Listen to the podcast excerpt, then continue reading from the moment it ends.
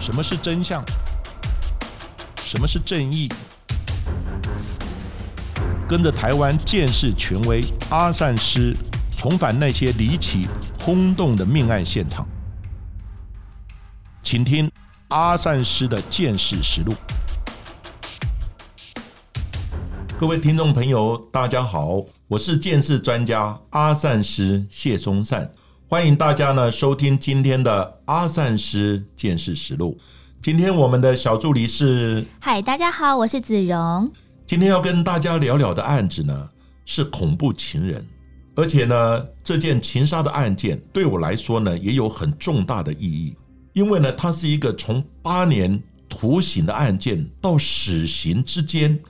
翻转极大的一种判决，像类同的案件呢，为什么判决上会有这么大的差异？其实，在前几集的节目当中，阿善是特别跟大家说明到的，就是呢，感情的问题要。好好的处理，不然呢，发生这些事情真的都是意想不到的。我们在今天的单元当中呢，跟大家分享的这个案件是在民国九十八年十二月一号，有一个男生呢叫做吴敏成，他因为呢不满他的女友黄琼瑶提出了分手，居然呢就在光天化日之下到了女朋友上班的幼儿园，把他呢杀死了。到底这个案件又是怎么一回事呢？阿善师，这个案子是这样子。好，就是呢，嫌犯吴敏成呢，他之前在十年前呢，他杀了一个前女友，后来被关了，他只判八年的徒刑，关了两年九个月，他就出来了。嗯，结果呢，他关出来之后，又认识了这个黄琼耀老师。那黄老师呢，他本身也是离过婚的，然后呢，他也是呢单亲妈妈，那很努力的工作，那白天呢就在。那个幼儿园当幼教老师，他跟黄老师交往的时候，原本都还算蛮不错的，可是后来呢，慢慢的就显露他有一个暴力的倾向，嗯，他会打这个黄老师。后来这个黄老师觉得说这个男人不能在一起，所以呢，黄老师呢后来决定要分手。因此呢，吴命成怎么样打电话怎么样呢，他就不接了，而且他搬离开他们住在一起的地方。就吴敏成呢，他就就觉得说。你敢不接我的电话？对，因此呢，在经过大概一个多月之后呢，他想说：好，你不接我电话，你现在人也搬走了，那我知道你在哪里工作，因此他就直接追到他工作的地方，就在九十八年十二月一号的下午，他呢到幼稚园，就是呢黄老师呢上班的那个幼儿园的地方去找他，而且带着枪啊，带着枪。对呀，结果呢？他刚开始去找他的时候，他是按电里，因为他不接他电话嘛。结果呢，那电里按的很急促，那里面的老师就过来接听了。请问你是谁？要找谁啊？你叫黄老师给我出来。后来黄老师呢，逼不得已一听，糟糕了，她的男友找到她工作的地方，里面有小孩。如果今天让他冲进去的话，那不得了啊！对，哪一个小孩受伤了，都是一个大的事件。所以黄老师逼的没有办法呢，他就开门然后走出去，结果呢刚好这个过程从吴明成呢去按电铃，一直到他们走出来的时候，在门口的地方有监视器有拍到，但是呢他们转到转角的地方，就在那个地方就吵起来了。吵起来以后呢，因为瑞光路呢是一个车水马龙的一个一个街道，它是猎湖的科技园区，所以呢那个地方呢人车算是还蛮多的。可是大家呢不知道发生什么事情，结果没多久就听到两个枪响，砰砰两个枪响，结果呢大家就听到枪响就很惊讶的，然后转头一看，就看到黄老师慢慢的就倒下来，然后呢凶手就小跑步的就离开现场，但是最重要的是他作案的过程没有监视器，所以呢这个案子呢因为发生了在幼儿园那个地方，当时的新闻也报的非常的大。吓都吓死了！所有的家长呢，都紧张的半死呢，赶快的请假，赶快去接小孩回家。重大的一个新闻事件，警察当然也有压力。可是呢，这个案子讲实在，要破案呢，难不难？当然不难啊。对，有监视器嘛，拍到了。对啊，而且呢，当时那个口气呢，一听就知道是认识的人嘛，不然不会找过来，不然不会找过来嘛。你不会说一个不认识的人按电铃，你可以不理他嘛，报警嘛。所以呢，从他的朋友，从他的手机，从他的交往关系，从呢同事、哦家人的这口中呢，再加上这个监视器呢，一拍拍的那么清楚，要抓这个人太简单了嘛。对，后来发现就是他现任的男友，嗯所以呢，当然警方呢开始就布下天罗地网，等着抓他。后来这个吴敏成就不敢回家了，后来呢，他开始躲，躲了大概一个礼拜之后，后来他打电话给一个律师，这个律师是谁呢？这个律师就是他十几年前杀了前女友的那个律师，这是第二次杀女友。同一个辩护律师，同一个辩护律师，然后呢，前一个辩护律师呢帮他成功的辩护呢，后来被判了八年，只关了两年九个月。怎么会那么短的时间？为什么会有这么大的一个判决的差异呢？一个是故意杀人，一个是过失或是伤害致死，这个差距非常非常的大。我是拿的刀，我就故意要让你死，这是故意杀人的意图嘛？但是你如果说，呃我是吓吓你，而不小心你去划伤了或刺伤了，而导致你伤害而导致死亡，这样的一个判决呢，当然有天壤之别。结果上次呢，他杀了这个汤姓女友的时候，他就说他不是故意的。后来那个律师就帮他辩护了。当然最后呢，还有跟他的家属达成和解。我一直很纳闷一个问题：今天的一个杀人案件，哪有什么和解的问题？啊你可以赔给人家，你夺了人家的生命，你是本来就要赔偿给人家的。这也不是说好，你给了钱你就达成和解，法官就可以轻判或免死，这个逻辑好像不太对。没错，你夺人家生命，那个是钱买不回来的。没错，所以呢，这个是他之前这个律师呢帮他辩护，成功的辩护，这是什么样的天理？结果呢，这一次呢，他就打电话给那个律师，拜托你这一次再帮我辩护。后来律师呢拒绝了，嗯，上次我帮你成功辩护了，这一次我不帮你辩了，你这一次又在杀了人，我不帮你辩。但是呢，我觉得你应该出来投案。所以呢，后来律师答应，就带着他出来到警察局投案，不是自首，因为已经知道是你了，只是等着抓你，他是出来投案。后来他是找另外一个律师，结果呢，同样的，他在警方的侦查跟呢检察官的调查过程之中，他还是讲我不是故意要杀他的，我是呢吓吓他，结果他要抢我的枪，拉扯之中不小心走火，嗯，又来了。一样的说辞，一样的说辞。结果他用的是什么枪呢？钢笔手枪。一般我们的手枪呢，基本上就是抓在手上的，让枪把手等等那种枪型、手枪型的这种枪。可是你知道吗？一个钢管或是一个钢条就可以做成一把钢笔手枪。结果呢，因为呢，吴敏成他之前呢当兵的时候他是军械师，哦，刚好是专业的，对专业的，他是做军械的，管理军械的，所以他有这个概念，因此他自己会做钢笔手枪，所以呢，他这一次呢就带着钢笔手枪去找这个黄老师。其实呢，我认为应该就是说，好谈判不成，我就置你于死地，对啊，不然干嘛没事带干嘛枪每次又？带着枪，而且还带了两支，因为一个钢笔手枪只能装一发子弹，所以呢有两枪，那就是带了两支。结果他，在警察单位他又讲，我当时不是要杀他，我只是枪拿出来吓吓他而已，拉扯之中不小心走火。结果呢，分局的侦查队认为说，好，你承认就好了，就把这个案子就送到检察官。检察官一问，他也承认了是我杀人，可是我不是故意的哦，我是拉扯之中不小心走火。这个案子在我当时在现场的时候，在那个幼稚园那个铁卷门，因为它转弯的地方刚好就是一个铁卷门，也就是黄老师倒的那个位置。对，上面我就发现有几个嗯很怪的喷溅的血点，我一看这个血点不对劲。当然后来呢，我也参与了尸体的香验跟解剖。这个案子后来又剖开来看，看它的弹道方向啊等等。还没有看尸体的时候，我就觉得说这几个血点不对劲，因为我们开枪，不管是射入口跟射出口，它都会有喷溅的血迹，因为它中弹的地方是在头部，我们头呢就像一个血包一样。结果我看那个血迹呢，血量不多，很可能是射入口，因此我就从射入口的喷溅方向去推论回溯他被杀的姿势高度。结果我重建的结论是，他被开枪的位置距离地面九十公分左右，九十公分，对蛮矮的耶，蛮矮的。后来我去参与香验跟解剖，第一个呢，我量他的身高他的身高一百五十六公分，一个一百五十六公分中弹的那个位置是在头部，而且呢，经过香验跟解剖呢，他的弹道的方向是右耳后往前头顶，只有射入没有射出，子弹卡在前头顶的那个头颅骨底下。可是呢，射入口在右耳后的那个射入口有一些烟熏的现象，所以我推论呢，它不是远，它是很近的。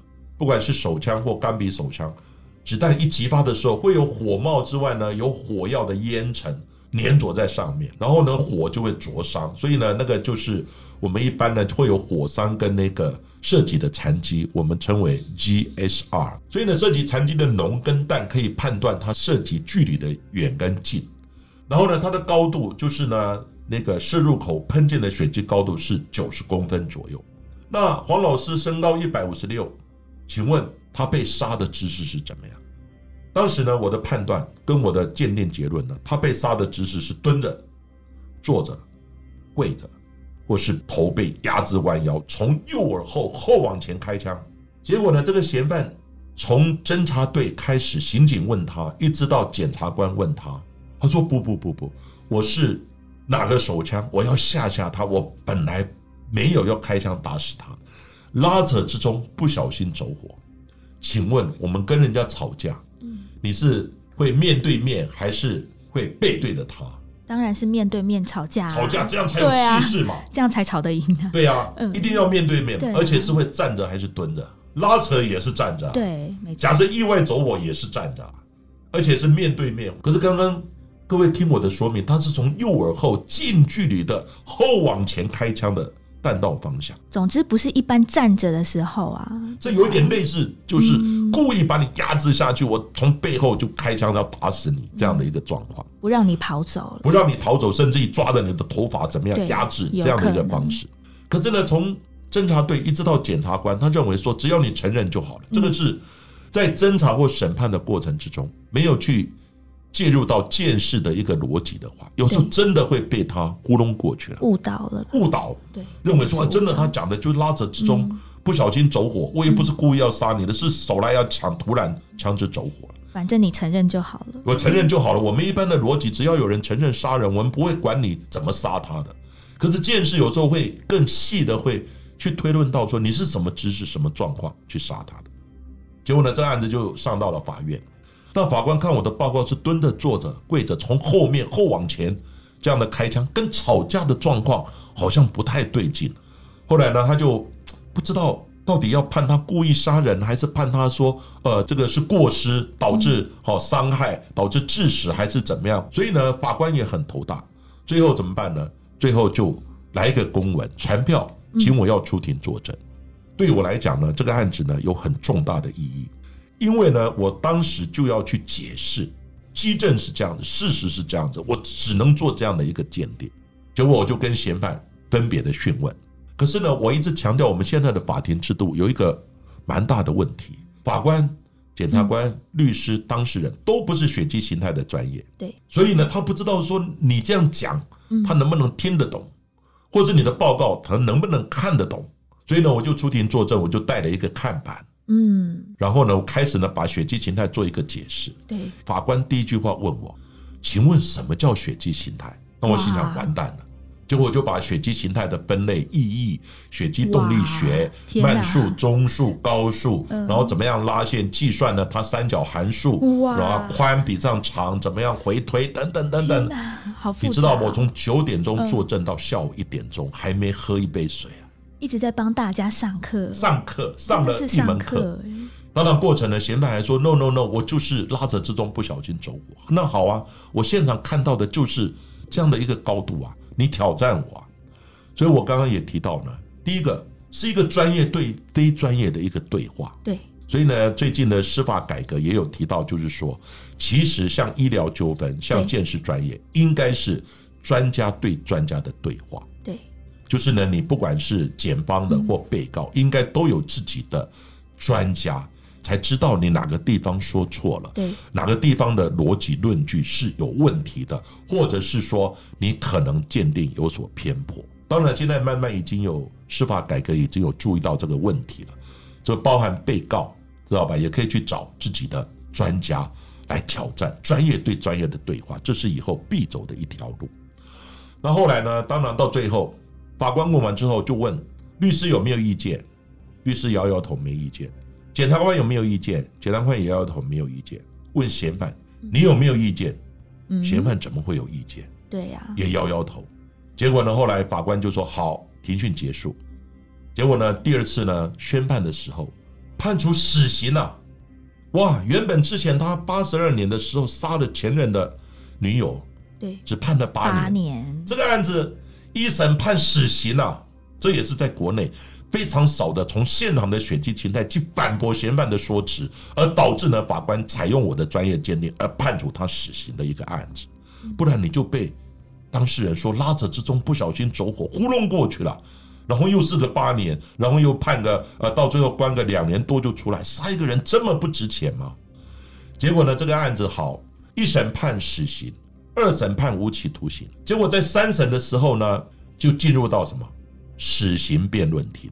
第一庭商场的案子就是这个吴敏成这个案子。以前的死刑第三审的时候是文书审，嗯，就是几个法官看看卷资料，对，看资料看一看叫文书审。可是现在呢，因为可能更谨慎了，你要判处死刑的话，第三审呢要进行死刑辩论。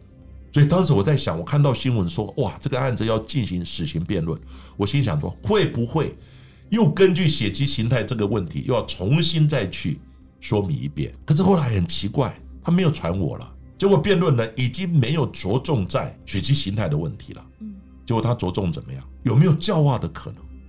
嗯，请问各位，对教化的可能是怎么样判定的？我们常常在新闻上面听到这个词，我们一般大众就觉得不可思议耶。请问什么这样做有教化的可能？完全不能理解。哎呀，哭哭啼啼的，很忏悔、忏悔的表情，跪下来磕头等等，抄经信教，然后呢跟当事人达成和解，叫做有教化的可能吗？所以呢，现在这几年很多都已经没有判死刑了，因为都有教化的可能。那这样子。人之初，性本善，每个人都有教化的可能啊！对呀，对，你只要装也可以装成有教化的可能。现在以前是装疯卖傻，哎，我精神有问题。可是现在装疯卖傻好像不太管用了，现在就变成有教化的可能。因为到目前为止，我还看不出来有教化的可能的。标准是什么？对，是怎么样的鉴定？怎么样的标准？是一个个人的自由心证的感受。哎呀，看你哭哭啼啼的，又跟当事人磕头哦，这个这个，然后开始呢，在里面又又又又信教，开始呢受洗抄经，抄几本，越多本你那个那个刑度越低。嗯，是这样子吗？可以扣底的吗？不是吧？可以装出来的吗？所以呢，这个变成教化呢免死的 SOP 啊。当然呢。有没有教化可能呢？这个很多是一个主观的认知啦，只是这一部分呢，我觉得还是应该回归到他犯案的时候的恶性的程度，没错，知道吧？当然后来这个人真的有悔改了等等，哈，当然有几个人还是真的有悔改了。当然这个悔改呢，我是觉得应该是长期的观察，而不是短期的这种表现，我们就给他说有教化可能就可以免死哈，这是我个人提出哦一些浅见的看法。对啊，如果大家都觉得说哇，看起来乖乖的，然后呢，很有这样子一个算是改过向善的心，就可以免除了死刑或者是很高的一个刑责的话，其实每个人我想都可以装得来的。所以其实，在很多的犯罪哦，在这样子一个过程当中，不管是起因或者是我们在呃杀人之后的这一些表现哦，其实大家都可以好好的深思。在上一集的节目当中呢，我们也讲到了黄富康这样子一个随机杀人的案子。那在今天呢，跟大家分享的是吴敏成枪杀女友，其实都让我们看到每个人呢，可能都会有不同的说法，包含了像是会讲到了个人的成长过程啊，或者是被别人排挤等等哦，才对此呢有一个心理上面的改变，然后呢才做了杀人这样子一个动机。不过呢，其实我们真的要好好想一想，其实心理呢真的对我们的生活或者是我们的所做的行为呢，真的会有很大的影响哦。今天的阿善师的见识实录，我们就讲到这儿。谢谢各位今天的收听。喜欢我们节目的话，记得下载 Song On A P P 订阅及跟朋友分享哦。下一集也请大家继续的听下去。